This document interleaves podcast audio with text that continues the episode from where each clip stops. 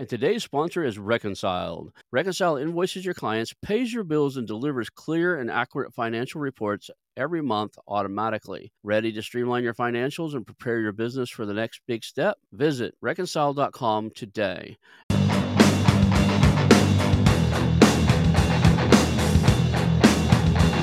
Hello, and welcome to the How to Exit podcast, where we introduce you to a world of small to medium business acquisitions and mergers.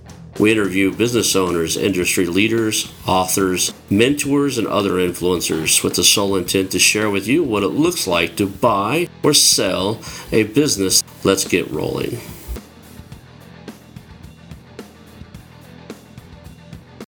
And now, a moment for our sponsors. I want to highly recommend you get Acquisition Aficionado magazine. Every month, Acquisition Aficionado magazine brings you tactics for business buying and selling you won't find anywhere else. Learn firsthand from industry leaders who share their success stories, featuring in depth interviews and stories from leading figures in the business acquisition industry. This multi platform mobile magazine speaks to acquisition entrepreneurs wherever they are in the journey. And I want you to visit acquisitionaficionado.com today. Welcome to the How to Exit podcast. Today I'm here with Dawn Bloomer. She's a business strategist, uh, prior veterinarian, I believe, right? Yeah. Cool. And you you help all kinds of service professionals and businesses plan their exit and exit successfully. I think we're going to have a great conversation. We've been chatting for longer than normal. our, our pre-show thing, we were just like having a great time. So it's fun to actually turn on the mic and uh, welcome you onto the show. Great to be here. Thanks so much for having me. Awesome. So let's do this. Let's do the origin story. We always do this at the beginning to get people related to you, kind of know your background and uh, how you ended up in the mergers and acquisitions. I'll continue with my favorite joke, which is, you know, you were born and then you ended up on a show about mergers and acquisition. Can you fill out the gap in between for me? Sure. I mean, that's it's a big gap. So I won't go too far back, but when I was six, we lived in England and I learned how to ride. And that was when I decided I wanted to be a horse doctor. That was my goal for the, my life going forward from there. And so many years later, I actually pulled that off. I became a veterinarian and I worked in uh, a practice that looked after just racehorses. So I was a racehorse veterinarian for over 20 years. And along the way, I was fortunate enough to join a really well established group practice mm-hmm. that had three partners at the time. And they invited me to buy in just as I was having my first child. So I thought that was uh, like life was great, right? Here I had a new baby and I was buying into this amazing practice. So basically that was my first time on the on the buy side, if you will. Mm. And of course there were a lot of negotiations, but I was I, I knew I wanted to buy in. I'd been waiting for them to ask me. And so I was really just excited and probably didn't do nearly as much due diligence as would have done my financial situation justice. So I became a, a partner. a couple of years later, I had my second child. And so I was a really busy person throughout all that. So um, I was working six, seven days a week, but I was still really in my happy place because I was doing what I loved. I felt like I was doing good things for my family because I actually took my kids to work with me from the very outset. And so, you know, I sort of felt like I had it all. And then fast forward, as my kids started growing, I was so busy that I was starting to miss out on some things. And so I actually decided that at some point I knew I was going to want to sort of transition into doing more business consulting and less veterinary practice because I knew that I could figure out a way to make the hours a little better and uh, spend more time with my family. So I got my MBA in the mid 2000s. And that was also really helpful because our business at that point, we'd survived the sort of 08 financial crisis, if you will. And in fact, in our industry, because we were dealing with a lot of people who had disposable income, the sport of kings, we had a little bit of a delay before it really hit us. So it was really helpful to have that additional business acumen as we started to move forward with our business because I could see the writing on the wall. Things were changing and we really needed to adapt. So, fast forward a number of years later, at this point, one of my partners had left on disability. Another partner had decided to retire, and there were two of us left. And we really didn't have much of an exit strategy. I think, like a lot of professional services practices, the challenge is the younger people coming up beneath us had huge student debt, weren't necessarily desiring to buy in and, and spend a bunch of money to buy into a well established practice that was ex- honestly, it would have been expensive for them. Right. And so we didn't really have an exit strategy. We hadn't talked about it. We had shareholders agreements that we hadn't looked at since I bought in 15 years earlier. Mm. And we just really didn't have a plan. And so the one thing I knew was important was that we needed to have the business running as as leanly and well as we could. And so we worked very hard to make that happen. And then we were approached by a group of practices that had already merged together. There were about 30 something of them. And they were looking to expand further and they invited us to join them. So that was my first time on the sell side of the transaction. And again, I think we were a little smarter this time. We spent a little more time on the negotiations, but we didn't bring in, we knew some of the people we were getting involved with, right? Mm-hmm. We didn't bring in like an outside advisor. We had a lawyer and we had our accountant look over some stuff, but we did the negotiating ourselves and we thought we were smart people. And how complicated can it be? Turns out it can be really complicated. So I think I would say that in my first and second time around, I was definitely sort of the poster child, maybe for how you might not want to go about it. I think I learned a lot. The mm-hmm. learning curve was really steep. But thankfully, we joined this group and a lot of super smart people in there that had done this stuff before. And I was fortunate that they invited me to be part of their acquisitions team. And so I got this amazing opportunity to talk to practitioners all over the world mm-hmm. about their their businesses and inviting either they would approach us or we would approach them. And so I learned a lot from that. And then eventually we grew to a point where a much larger aggregator acquired us. And that's when I sort of had another opportunity to see the sell side, if you will. And so that's the long and the short of how I got involved. What it did for me, though, is it really got my juices flowing about a bunch of stuff. But really, the big thing was how underprepared practice owners are for selling their business or even for preparing their business to be sold. I have a little bit experience in this, very minor, but we were doing a roll up in the marketing industry. And as it started to finish up, I was helping people facilitate what's called a sell lease back on the real estate side. I had built a team of new in, in institutional investors that would buy and, and lease back real estate to individuals. And I still have a team like that, but it's a different team. That said, she brought the original uh, person that was helping me with that team was specialized in the medical area, and she brought a group of investors that wanted me to do the analysis on doing a, a veterinarian roll up.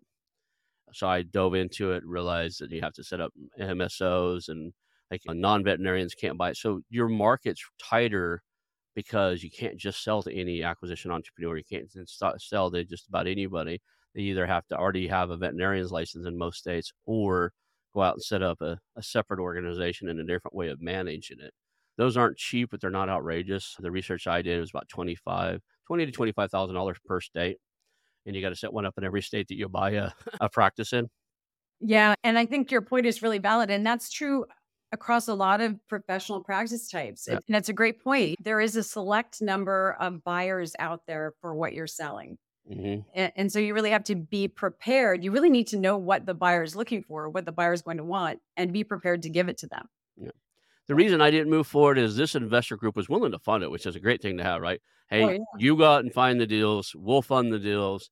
And they were they hadn't built the operations team in. And I, my biggest concern was is like, look, most of these veterinarians were never taught how to operate a business and you guys are all business guys. You're going to see a lot of things that are out of normal. I already kind of knew this because I, have just seen it in other industries where, like, I have I bought a, a small pest control company, was looking at others, and a lot of these guys, their books are on paper. They've just been doing it so long that the cool QuickBooks didn't exist when they started, and they just never moved over to it. My concern was like their operations team would have had to been top notch. If they'd have brought me in and they've been doing it for a year, they've acquired 14 of them, and they had the team vetted, I might have jumped on that. Right. Yeah, but smart because he, because you nailed it. The challenge for professionals in general mm-hmm. is that we are so highly trained in our profession, and I think it may be starting to shift a little bit. But most professional service, most professional schools do not teach you how to be a business owner. They don't teach you anything about running a business. Mm-hmm. So you basically become an entrepreneur by accident. Like, frankly, I don't even think I realized it was an entrepreneur until much later in the game. I'd never really thought about what it meant. Mhm. And so the problem is the solutions we come up with for making our business better and stronger usually involve us just putting our head down and working more and increasing the top line. Right. that we're oblivious, but honestly, we get so caught up in that. Everybody talks about the hamster wheel, and it really is like that hamster wheel of doing more stuff to make more money. And yet, at the end of the day, what you have is not necessarily that much greater because it's not been done in a way that's really deliberate. The funny thing was is I had a had a vested interest in internally that I love animals uh, to start with, but my daughter's adopted that. I almost call it weird thing with animals and, and small children. I just they collect with me. I mean, there's a deer that comes by here and I feed it by hand and everybody thinks it's freaky. I feed the ravens and they follow me around in town and like will see me in town. Like I was in town, I was getting something notarized and a raven flew over and dropped a walnut right at my feet. And I was like, Oh, hey buddy. And I walked over, cracked it for him and I walked away. And the guy that was notarizing things was like, Did that bird just really drop a walnut on the ground for you? I was like, yeah, it's probably having a hard time cracking it. It's probably one of the ones I feed at the house. He posted about it in, in one of the local blogs here. Like, there's a guy here that like the Ravens in town know him, you know. And that is that is the flip side. What's interesting about veterinary uh, on a tangent here? What's interesting about becoming a veterinarian is I think a lot of us get into it because we love animals and we don't realize how much of it is really a people business. In addition to the watching the the struggle with the animal suffering and sometimes no matter how hard you work you can't fix them. Yeah. That's actually why I felt I couldn't be a doctor for the same reason. I was like, "Oh god, I mean, how would you deal with not being able to fix people?" But it was it's almost worse with animals because they're help it feels like they're helpless. But it's it's interesting. It is so much a people business. It is. You take care of the animal. You're the animal's doctor and the person's therapist. You are And that's what I told her. I said, you know what? I don't like people that much. There's like I like my I like my people, at least more entrepreneurs and stuff like that. But uh, your average person, I could do without. I'm a little bit of Yeah. I'll tell you what, it's a really being a veterinarian is a really I really admire the people who, especially now that I'm not doing it, I can say this, but it's a really hard job. I admire people who have the ability to do it without being consumed by it because it's it's hard not to be consumed by it on all levels. the other thing I noticed, and one of the reasons I didn't jump into it was is because, and it may have changed. This is two years ago now. So the reason you get into roll-ups is there's usually a, a multiple gap. You can play multiple arbitrage. You can buy things at two, three X and sell them at 10, 15, 20 X if you get the right strategic buyer. There's always that. That's your home run lottery ticket, but you can sell it for, you can buy it at two to three X and sell it for six or seven guaranteed. And then every once in a while, if you can line up with the right strategic buyer, you could just hit a freaking home run. I didn't see that inside of the veterinarian because there just wasn't.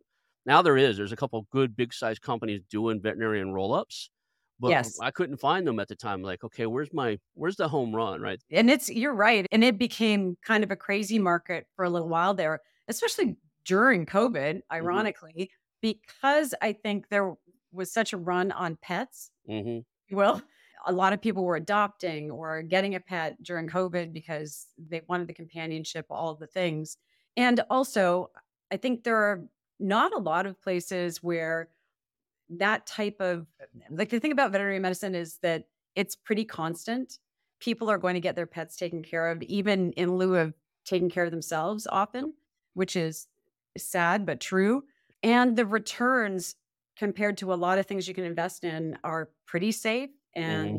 and pretty consistent. So I think that's why a lot of the PE groups like to get involved. They're starting to now a lot in the last Yeah. couple of years, especially. They started this to open their eyes to it. That and it's less like in the medical profession, you're always dealing with eh, insurance companies which are always trying to nickel and dime you and not pay you as a professional, right? Yes. Well, you, you did this procedure, it wasn't qualified. In the veterinarian service, pretty much you're paid up front, or if you're a little soft, you take payments over time on things. But because Yeah. there's not that insurance thing there, you're not having to chase some big bully down all the time and try to get your money out of them. That's right. And that is a, a big concern. Some of the practice types are different. That's why most of the aggregation, most of the roll-ups have focused on small animal practices, mm-hmm. because to your point, in small animal practices, as opposed to what we would call mixed or large animal practices or equine practices. So mixed and large animal would be sort of your traditional rural practice where they Mm. do all kinds of animals. In those instances, often things are done on account. And so you have an accounts receivable issue to contend with often. Mhm. But small animal practices, they don't do that generally, to your point. Right. So you not just help veterinarians. We we're really diving into this because I like animals. You were used to be a veterinarian, and it's fascinating to me. But let's talk about some of the other industries that carry these same traits, right? I would Right. consider like chiropractic's almost identical. Different Yes. animal, right? It's a different. Different You're treating a different animal, but it's a lot of the same business traits. The chiropractic schools really don't teach business very well. You have to have a license to be a chiropractor. I think you have to be a licensed to own a chiropractic in most states. Yeah. So now you have the when you do that, you cut down the buyer's pool. I don't know what multiples they trade at. Yeah. So I think I think to your point, my experience thus far has been that a lot of professional practices have the same issues.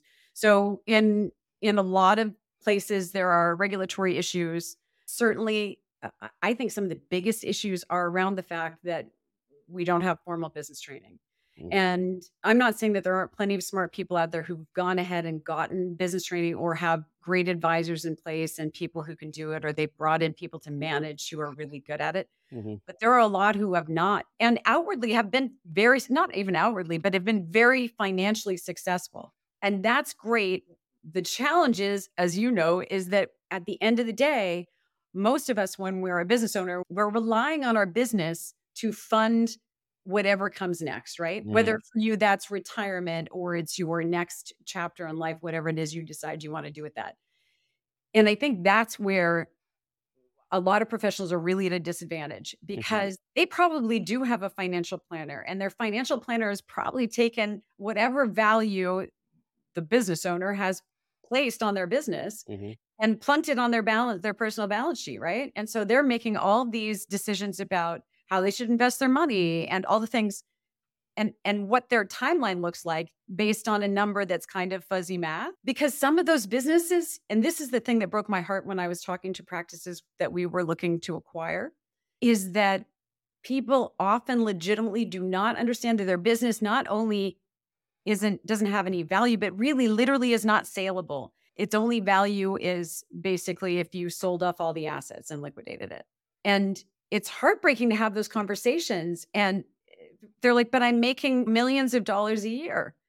And it's like yeah well you're making millions of dollars a year as long as you are the person there in the middle of the thing. And without you like that doesn't exist. And so i don't want to come in and buy that from you. It's that whole thing that whole adage of you know i'm buying a job instead of i'm buying a business. That and even more so, I take my dog to. I just moved here. To my dog it was 19 years old before he left, and he didn't make the trip.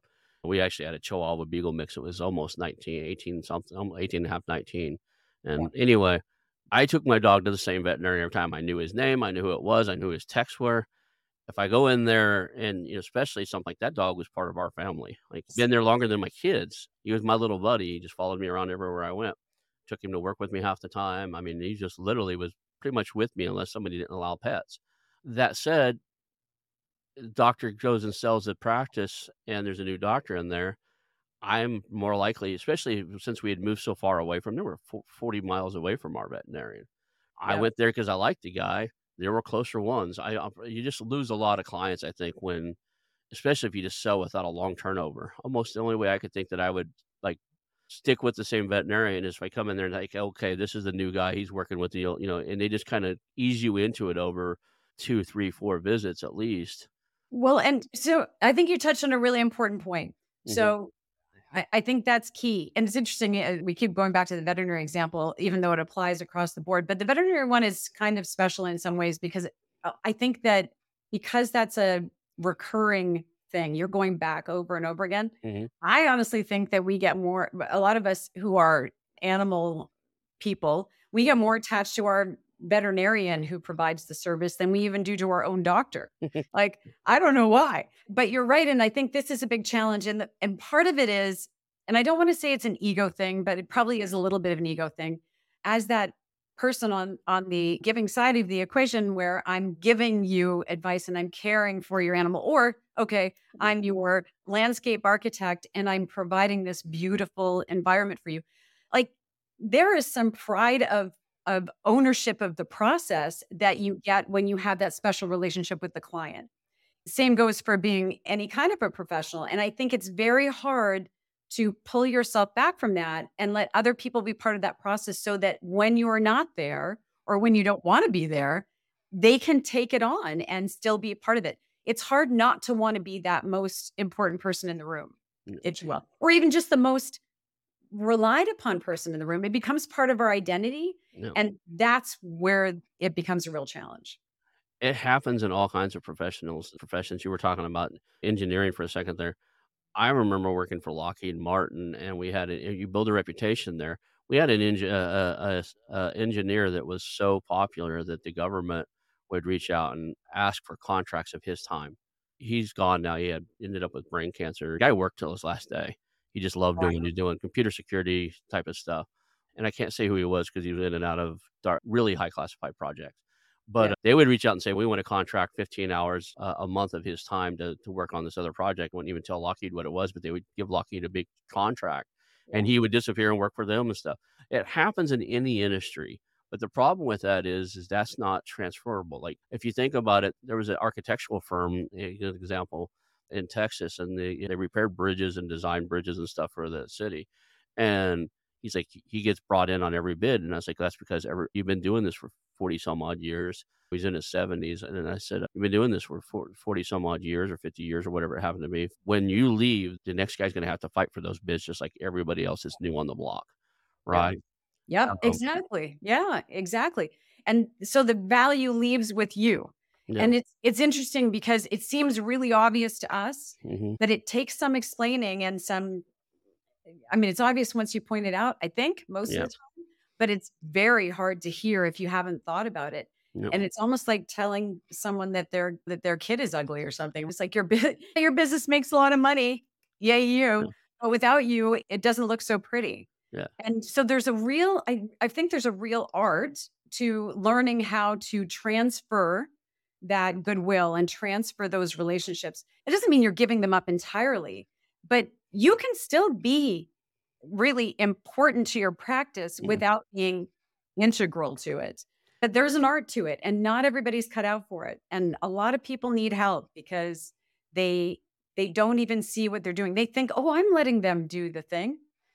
But you actually have to be prepared to sell your people to your customers. Be prepared to really convince your customers, uh, your clients, that the other person is not only just as capable, there are some things that they're better at than you are. Might not be the same things, but there are some things.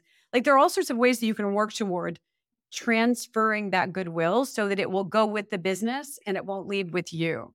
I'm a big believer in people should be transferring that identity or that goodwill or that reputation to their brand as opposed to another individual in their brand because then they run the risk that that guy leaves or does something different. If you Yeah. transfer all your, unless the guy's the buyer, but if say I'm bringing in, I don't know, I'm a chiropractor, I've got two chiropractors that work underneath me, and I'm thinking about selling later on. Start introducing all my clients to one of the chiropractors there, and not just having them see multiple people or whatever. There's got to be a way to do it there where the caseload is done by the brand as opposed to by the individual. And because what you the risk you run is they the new guy comes in and buys this thing. If he's not one of the two guys, uh, you know, I would just in that scenario who was there. Anybody that leaves is going to take their clientele with them. Well, that's the next phase, right? That's the next step. The next step is definitely to to um, almost try to sell a product instead of a person. If you don't want to be selling an individual, you want to be selling the whole experience. And I Mhm. think that the, there are a lot of newer companies now that are coming out and doing it really well. Mhm. And you're right, it really is about the brand. Mhm. And that's what really takes it to the next level because that's scalable and that's something that anybody would want to buy. And that's that takes a little more work, but you're absolutely right. That should be the ultimate goal. You look at some of the companies that have done it really well, Mhm. like you don't care who sells you. Uh, Now, granted, it's a product, but there there are lots of softwares as a service that are sold, Mhm. and nobody cares who sells them to it. They just want the experience of being part of it. Some people have done built their communities really well that way, and that the community actually sort of runs itself, and that's really the ultimate goal. Yeah, I get that. And, and, and I think you can do it in almost any industry. If I going back to the veterinarian service, just just because that's what we were talking about earlier. I don't need to see the head vet to have my dog get his dewormer, his flea shot, and his and his vaccines or whatever, right? Any tech there. So if you got to the point where like you were the person in town that everybody knew that you just go in and get that done quickly and get out, it's done by a vet tech, not the, the key doctor. He only has to see like really serious issues or whatever. I think you got a better chance at number one scaling, number two being able to sell it at some point. Actually, I think you also brought up another really good point there, which is this whole idea of billable hours. Not so much in veterinary medicine because it's not usually how it's done, but this this whole concept of billable hours. And I think it's something that the more that professional service providers start to move away from billable hours and look more at how they can sell something that is packaged in a way Mhm. that exactly what your deliverables are. So you're not worried about scope creep Right. and somebody knows what they're paying up front. Like I'd rather pay more for something, get it Mhm. done well and quickly hmm than than have you drag it out over time because you need to do a certain number of billable hours to charge me enough to make it worth your while. And I think that's something that that there are a lot of industries. There are some industries that are really starting to look at it and and do better at it. Accounting is one of them. There are more lawyers that are looking at different ways to get creative about how they charge. But that whole billable hours thing is it, it's not something that's really attractive either because you can only scale it so far. The only way you can scale is by adding more bodies. And we we are coming to realize that that's not sustainable anymore. We're getting to a point. That's a whole other conversation. We're getting to a point where people just are not going to work that way anymore. The newer generations are are eh, not all of them, but a lot of them are just like, yeah, I don't want to live like that. I don't want to work 80 hours a week when I could work less and still do other things. Yeah. So, what's this process that you walk through? Say, let's just say I'm actually I just googled something while we were chatting because I wanted to see it. I I was curious what the current EBITDA multiple is for veterinarian practices from your experience. And I just use veterinarian practices, but I, we could probably swap that out for a few others too to see the difference. But uh, I'm wondering what the scale is for that because that looks really high. What do you think the for What a did you, what did you see on Google? On Google? It's you know, like the people also ask little section where it's easy to find stuff. They say 10 to 18x. And I'm thinking that's probably a veterinarian service that's doing more than 2 million a year.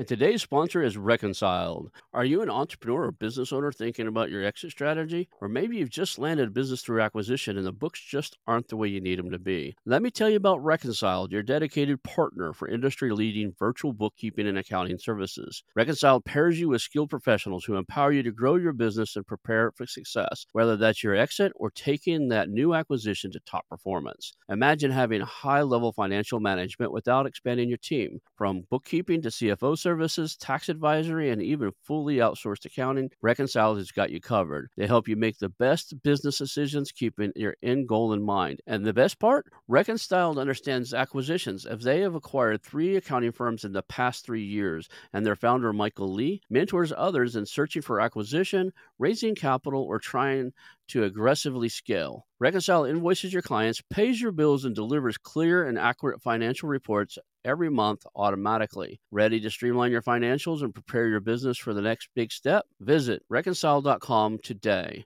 and let them get your books in order. Reconciled, making bookkeeping a breeze. That's reconciled.com.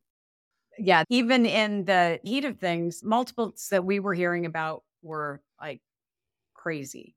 I think that a lot of that is settled out. I think that the appears for the moment at least I- it'll come back, but I think Mhm. with interest rates going so high and a lot of that is has slowed way down and the bigger practices, the much bigger practices, if you've got a lot of doctors and 10 plus million dollars in eh, then maybe but I think that's scaled way back. It might get back there, but at some point, to your to your point, if your goal is to roll them up and then flip them again, Right. there's nowhere to move on that, right? Like there are very few buyers, even in Well- the veterinary space where there are some pretty big aggregators. They're getting to the point where they're so big that their next move is IPO. Well, when I see numbers like that, because that's very uncommon, I automatically because like that's like a SaaS type of number. My first indication is I better check and see what they're calling standardized because it's probably is very large for veterinarian practices. They're probably looking at EBITDA at a million plus, right? If you got EBITDA of a million plus, maybe it trades at 10x to 18x. But a lot of these practices they don't. A lot of these Yeah. veterinarian practices Yeah. are they're making a hundred, they're making 200, 300,000, 400,000 dollars a year, and I was expecting to see kind of industry the standard like of, of other smalls, two x, three x, four x. That would be more realistic for the size that you're talking about. Okay. I was just curious if that was in par. So there is an arbitrage game, right? There is a roll up game. The roll up is just call it 4x. 4x to 10x is at the minimum. Is a heck of a multiples game if you play the roll up inside of this. I bet if I did the same thing for chiro, curiosity here. I think what we're going to see is I do think that we will see more roll ups happening in more industries. Not that they aren't already happening, but I think we'll see more of them uh, for for lots of reasons. Mm. I think that uh, as the economy starts to settle out, and uh, I, I just think there's there are going to be a lot of opportunities in all of that. So here's a chiropractic one that came up on Google. It says 1.75 to 2.27 SDE. So when they say SDE, it's typically below a million. That's when they like start like to switch over. So that makes more sense. And I bet if you look, if I bet if we dug and looked at the bigger ones, I'm trying to see if there's anything here that says anything bigger than that. So now that's the problem with a lot of these valuation models. Is like, okay, what are you basing your average on? Because when they said EBITDA, it's usually if you see that in, in, in the last two or three years interviewing 160 people, when I see EBITDA, I'm always thinking they probably base that off of 1 million and above EBITDA. And when I see SDE, it's usually below that. And that's where the discretion is on like the different multiples. I think your point about discretion on the multiples is a really good point because it's all well and good to say the multiples are this or that, but it depends, right? And it doesn't just depend on EBITDA, it depends more so even on all the intangible factors. And I think that's the thing that a lot of people get caught up in. And that's where we're talking about removing the owner from the center of the business, Oh, the owner. yeah. I was gonna say that's if your business is running perfectly. That's these if you EBITDA models, yeah. Yeah. That's if that's if you worked with Dawn for two years. You've got your numbers right. Exactly. You're out of the business. Yeah. You're just showing up on Fridays and collecting a paycheck and making sure everything's not burned down. That's how you get the top multiple. Like Exactly. that- Exactly. But I think, and, and that seems really obvious to us, but I Yeah. think it's one of those things that most people don't like, most, certainly most practice owners don't realize unless they've educated themselves around this to some extent because they just hear the stories. It's like, oh, well. And I know this is the case because I talked to plenty of them and they came in going with bright eyed and bushy tailed saying, oh, well, my EBIT is this and da, da, da. Okay. So can I ask you a few more questions? And oftentimes we didn't even get to the point of validating the financials because the other stuff just wouldn't work. I interviewed a been about six months now, I think. I interviewed a broker out of Florida, and his job he was working for the PE guys, and basically his job was to find veterinarian services and auxiliary businesses like custom pet food, just things that you know, Oh, yeah. Yeah. things that you could put in a veterinarian service and upsell, right? yeah, uh, gourmet food products and that type of stuff. And one of the problems he brought up is like one of the things that's slowing them down is there just simply isn't enough people educated. Like there's not enough veterinarians coming out of school and stuff. Well, yeah. So this is a huge problem right now in the veterinary space, which we keep going back to, but it, it's a great example of what's happening in other places too. the chiropractic's Yeah. the same way. Not enough people Yeah, graduating to take care of the client shortage. load. Yeah, Yeah. huge shortage of veterinarians. It's amazing. And so what's happened even for the bigger practice groups is that no matter how much money they throw, there just physically aren't enough people that are able to do the job. And wait, the baby boomers are getting to a point where they're getting ready to more and more of them are getting ready to retire or or will end up retiring whether they want to or not or will end up leaving whether they want to or not. And so there's going to be even more pressure going forward than there is now. And that's something that these buying groups are not stupid. They know what's going on and they're doing everything they can. And they do have some, there are some ways that they have some advantages that the smaller practices don't have. But there are also some people that don't want to go and work for a big corporate group. They want to be in the smaller, high touch, personalized environment and they don't want to go work for what they see as being corporate. So, yeah, that adds a really interesting layer to it. And to your point, that's one of the reasons why it's really important to have a brand so that then you can use what is sometimes referred to as sort of the white coat effect, Yeah. where you can put a white coat on someone and plug them into the room. And because the brand is so strong, it can carry that person until they have an opportunity to develop some relationship with the owner. And they don't need to to the same extent because the owner, to your point, is going to keep coming back. It's also why there are a lot of new practices that are coming out now with sort of concierge subscription service models as they are in human medicine. Like we're seeing this a lot in human medicine, right? And we can argue about the pros and cons of that until the cows come home. But people are doing it, people are paying for it. I actually talked to a friend of mine the other day that took her pet to one of these newer practices where they sign up for an annual plan. That's how they bring them in. They bring them in signing up for an annual plan and they get certain things in the annual plan. And she loved it. She said, Oh, the office was beautiful and it's really modern and they have all the bells and whistles and uh, the people were really nice and da da da. Not once in there did she say anything about having looked at the experience level of the veterinarian or, or any of that. So, uh, not to belittle the importance of those relationships, Mhm. but there is a different, there are some different types of buyers out there now, too, that are not always looking for the same things that we've traditionally thought they were. Yeah, and each one of the big you're in you're in California, you have Kaiser down there? Yeah. Oh, yeah. Remember, that's it's almost boutique. You go to them for everything, Yeah. and uh, it's very you're joking. Some people don't like to hear doctor. I'm firing mine. I've been I've seen him one time, and I never want to see him again.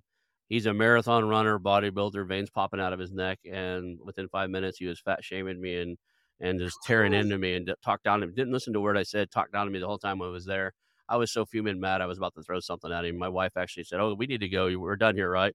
Because she could see how mad I was getting in the room, Wow. and it was everything I could do not to tell the man off. I was trying to be respectful.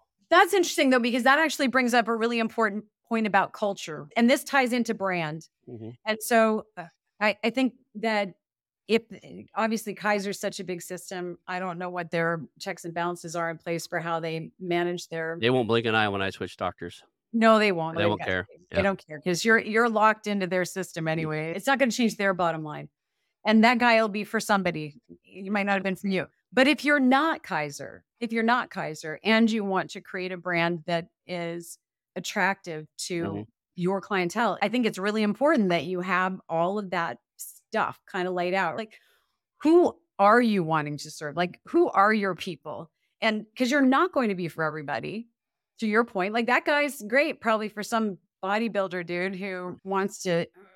But so when you are looking at your business, who are your clientele? Who do you really want them to be? So, what is your mission? What's your vision for the future, not just of your business, but for your brand? What experience you provide? I still think right now, especially after COVID, I feel like customer service has gone by the wayside. Like we are so desperate to get out and do stuff. We don't care if we get crappy service. We're just like, I don't care. Yeah, I'll pay the extra tip. Throw the tip in there. We tip it for everything now. Like it's crazy. And we get terrible service because we feel bad because we know they're understaffed and they have little signs up saying we're understaffed. I think that there is so much opportunity in there for service providers to just go back to giving great service. I think you can charge more for it. People will pay for it. I think there's so much opportunity there because I think people are starved for just good old service. Like, I laugh because well after COVID was over, like towards the end, they're still making you wear masks inside of the uh, doctor's office. I was in Oklahoma and I have the VA, I have other medical insurance, but I went to a particular doctor because he was recommended to me. They didn't tell me how he practiced, but uh, I went to them for a particular pain management because I was getting off of pain medicine from a car wreck. Ooh. And I go in there, I do all the, the nurse checks me out and does my thing. And when it's time to see the doctor, they wheel in this laptop on a cart and lift up the laptop lid. And here he is on the screen. And he did the whole thing on the screen. And I, I figured out he hadn't been to the office since COVID. He, he figured out he liked working from his kitchen table. yeah, And all he's doing, like anything he needed to physically touch somebody, he had a nurse do. And he just he would get on there and ask you some questions and like, okay, I'll send the prescription over to the pharmacy. He would do it from his house. They don't hand you a prescription; they just send it yeah, over the yeah, computer. just- yeah. Right? He just didn't. And I kind of first was like, wait a second, and then I was like, but I get it. I didn't need to physically see the guy. And I think that's another thing that's really interesting because I think that that's another, I mean, brilliant, right? Like, talk Mhm. about arbitrage. I- think there's going to be so much opportunity in leveraging technology for these Mhm. things because the reality is, as time goes forward, things are just going to change exponentially in that realm.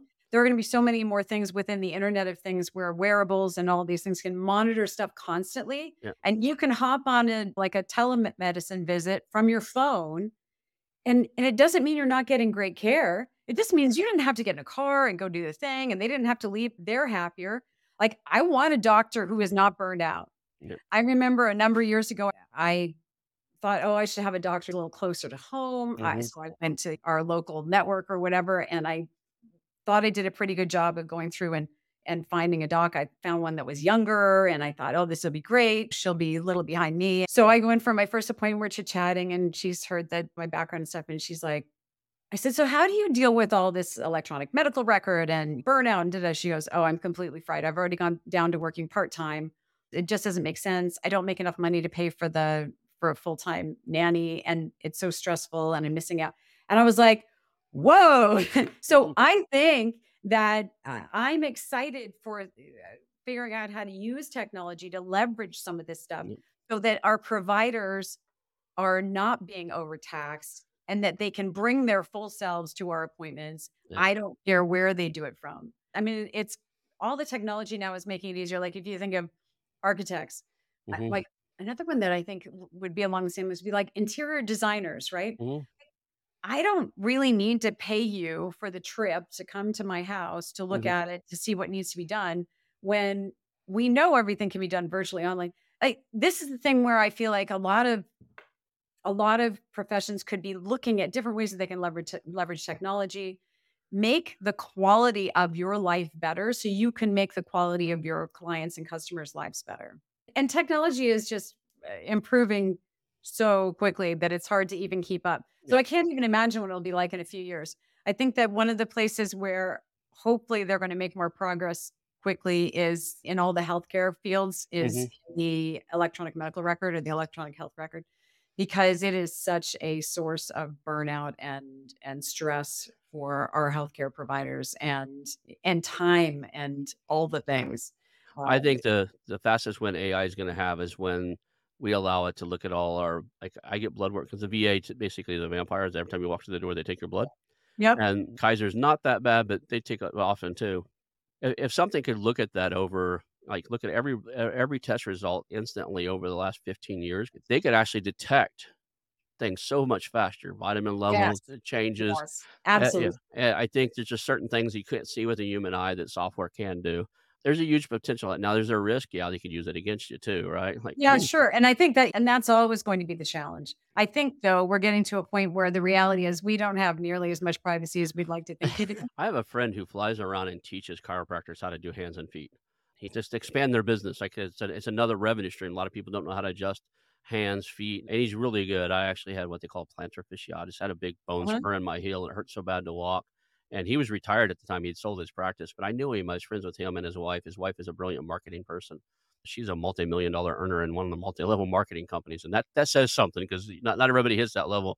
That said, within about probably three four weeks he adjusted my feet and it's never came back basically my feet were out of alignment ca- causing the the tendons that to hurt but he, he travels around i think there's a good opportunity to partner up with somebody like that and let's like let's teach these business owners how to create a business and how to make it sellable because he sold one before he sold his previous one and then he built one or bought one and he's back into the business too so he, do, he both does both chiropractic work and or maybe he sold it again. But uh, I honestly think that, like, I keep going back to these doctors and stuff, but even legal professions, there's just a pretty much if your job or your business is centered around you, there should be a school like operator to entrepreneur school, or you Yeah, know, yeah. Like yeah, a lot of it involves you have to separate your role from your identity, right? yeah, So yeah, what you do is not who you are, and very much our business becomes who we are, and and what we do in it becomes who we are. Like when you walk into a, a dinner party or something or a, whatever, and somebody mm-hmm. says, "Oh, what do you do?" Like you don't roll out, "Oh, well, I'm a mom and I'm a." It's like, "Well, I have a business and I do this and da da," Oh, right? And so it's getting learning ways to shift that thinking a little bit. thought about hooking this mic up to a hooking a mic up to a portable recorder and just go up to people in like the city and go, "Hey, my name's Ron. Who are you?" And just asking people who they are. But I think it would be cool to walk up to people with a microphone and just say, "I'm Ron. Who are you?" and see what they say. I almost bet you, I would imagine 80, 85 percent of people when I ask who they are, they tell me what they do. Instead of saying, "I'm Don," they would say, I'm Don, I'm a chiropractor, or I'm like, when I say, who are you? I kind of ask for the identity. Yep. People imme- immediately want to say they're a doctor, dentist, lawyer, software engineer, or whatever. And uh, I used to do it all the time. And uh, it's interesting that people tie their identity, whether you own a business or not, to It's what you do on a database. Yeah. You know, Well, and I think that's it's one of the reasons why I think that this whole idea of work-life balance Mhm. is whacked. I mean, first of all, if you love your business, great, then it's going to be a big part of your life. And I think that rather than looking for balance, it's important to look for ways that we make sure we're paying attention to all areas of our life, right? Like, so Mhm. you've got your business, you obviously are still doing self-care, like you're you're doing stuff with your family, you're doing all the things. It's not two things. It's not like work over here and life over here. Like it all inter it, it all has an interplay. And I think that it takes some of the pressure off this idea that you should be able to just have all these these these things where you turn it on, you turn it off. Yep. I, I don't think it's realistic. And I think when you're chasing unrealistic goals, it's just an exercise in frustration. So I talk a lot about integrating your work with the rest of your life. Very important that you pay attention to those things. And one of those is making sure that your identity isn't too tied up in your business because I think it's another reason why people delay planning their exit is because they're like, well, I don't know what I would do if I wasn't doing this. I think it's one of the reasons people struggle in mm-hmm. traditional retirement. And so many people are going back to doing something else because they're like, I don't know how to be me. Like, who who am I? Who's my mother? You know, it's like that book when you were a kid. So I think there's there's a lot tied up in that. And that's what makes some of those changes difficult for people is that it feels very personal to be saying that eh, what would I do next? And it's really important to know like what's really important to you? What are your values? What matters to you? Because that helps you figure out what your business should be doing for you instead of just what you're doing for your business. One of the things I want to cover before we go is what is the timelines? If I'm a dentist lawyer, I'm trying to avoid veterinarian because we talked about it a lot, but I'm a dentist lawyer. I own an engineering firm that's centered around me. What are some of the other ones? Chiropractic, just any of the things out there where you're the soul of the business, including veterinarian. What does the timeline look like? When should they start contacting you? I understand in, in most brick and mortars, it's a two or three year process. But even sometimes the brick and mortar is a little more lean towards they've got some of this stuff right already. They already like new standard operating procedures yeah. and some other stuff to where I see, at least in my experience, I think a lot of these others, they just don't have any of it. They don't have any standard operating procedures. They don't have systems processes. They don't even have formalized accounting the way they should, They right? don't. They don't. They, a lot of them do not. And I think it's a great question.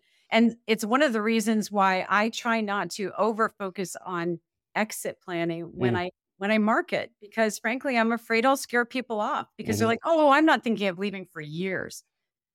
Great. Then let's start now. Mhm. Because really, uh, Chris Snyder from the Exit Planning Institute, what he says is he says exit planning is just good business strategy Yeah. because really that that whole concept of beginning with the end of the in mind like i can give you all the all the sayings right Mhm. they're true it's like as you get older you realize all those things your mom told you back in the day Mhm. are true because you can't start too soon Yep. because first of all i think it's hard to time your business exit you want to have a business that's ready to be sold when the time when the thing happens right if Mhm. somebody comes to you you want it to be ready Mhm. uh, and so, long and the short of it is like years to preferably five or 10 years would be great because the longer the runway you have, the more Mhm. options you have. The Right. shorter your runway, the fewer options you have as to the type of buyer you can look for and to what your business will be worth when you exit it. I got it. I got it. I think there's a play here, like we were talking about earlier about roll ups and that you have to have a manage, management service organization or a medical service organization, dental ser- service organization, those type of things. I think there's a play to almost have something similar to an MSO for your day to day operators where, like, look, you do the doctor stuff and we'll do your marketing, we'll do your accounting, we'll do your book, your appointment setting. And eventually, when you're ready to sell, it'll all be well run. And when you're ready to retire, everything will be in order. Does that exist already? Or are there companies out there that do? So I I do know of a few companies that do that on a small scale for Mhm. various types of groups, like within an industry. Mhm. And I think that for certain people that works really well. Mhm. I still think the challenge in it generally is that what they're not working on is the mindset and the and the Right. bigger picture, the Yeah. bigger picture. And so yes, they're taking care of some of the mechanics, which is great, But at the end of the day, if you don't have that bigger picture in mind, Mhm. it's really you've just bolted on another piece that you also have to manage and all the things. Right. And I think it's also hard for most owners to give up that kind of control, if you will, if they haven't already made that sort of mindset shift. I have some really good friends that are the doctors and stuff, and I've been asked to come in and coach them for marketing and stuff. Mhm. And the problem I have with coaching PhDs in marketing is if you don't have a PhD above theirs, they automatically assume they're smarter and won't listen as thoroughly as they possibly could. They don't realize that there's specialized knowledge in certain areas and just have a problem with that. So I didn't. Well, and I think that's one of the reasons why I think my background hopefully helps me understand where people are coming from a little bit It does. because I've been in their shoes. I get it. No judgment. Mhm. No judgment. Uh, like I've I've done it all wrong. I've done all the things backwards. And and Right. what I want to do is use my experience to help other people figure it out faster than I did Mhm. so that they don't have to struggle for as long. Okay. And and to your point, it's true because what you don't want is you don't want someone coming in, even if they are do have a degree above you or whatever, you don't want them coming in and telling you how you're doing everything wrong. You want them to help you understand how you can do things better. I try not to come from a place of judgment because I can tell you whatever story you have, I can tell you one where I did it worse. So how do people reach out to you? If somebody has a, a practice or or something that fits, well, let's start with there. What is your target demographic? Who do you want reaching out to you? And then we'll tell people how to get to, how to get to you. Sure. So I I'm excited to work with I, I work with other types of businesses, but Mm. what I'm really excited about working with and passionate about working with are are practice owners who have a really a certain certain level of of success already. Solopreneurs are tough for me. I can help people who are in already in a well-established business. You've Mhm. got several principals involved and and really what you want to do is you're already successful, but perhaps you're at the point where you're overwhelmed by everything that's going on and you do better. So pretty much any professional service practice or firm in that in that realm. Most of them are they're micro to small businesses, hmm but they already have a pretty substantial footprint and they want to invest in doing things better. Okay. And then how do people reach out to you? What's the uh, best way? So my website is productivepressure.com and on LinkedIn. And that's an easy way to get me too. Okay. But if you go to my website, you can find pretty much everything about me there, productivepressure.com. And otherwise, please connect with me on LinkedIn. And you're Dawn Bloomer on LinkedIn. I can see that. Cool. I am. So, uh, and I'll put those links in the show notes if you're driving. But you can get back when you get back somewhere safe. You'll be able to find them in the show notes. I want to thank you. We had a fun time today. I learned a lot from you, and we'll call that a show. I want to announce our new channel partners, the ITX Marketplace.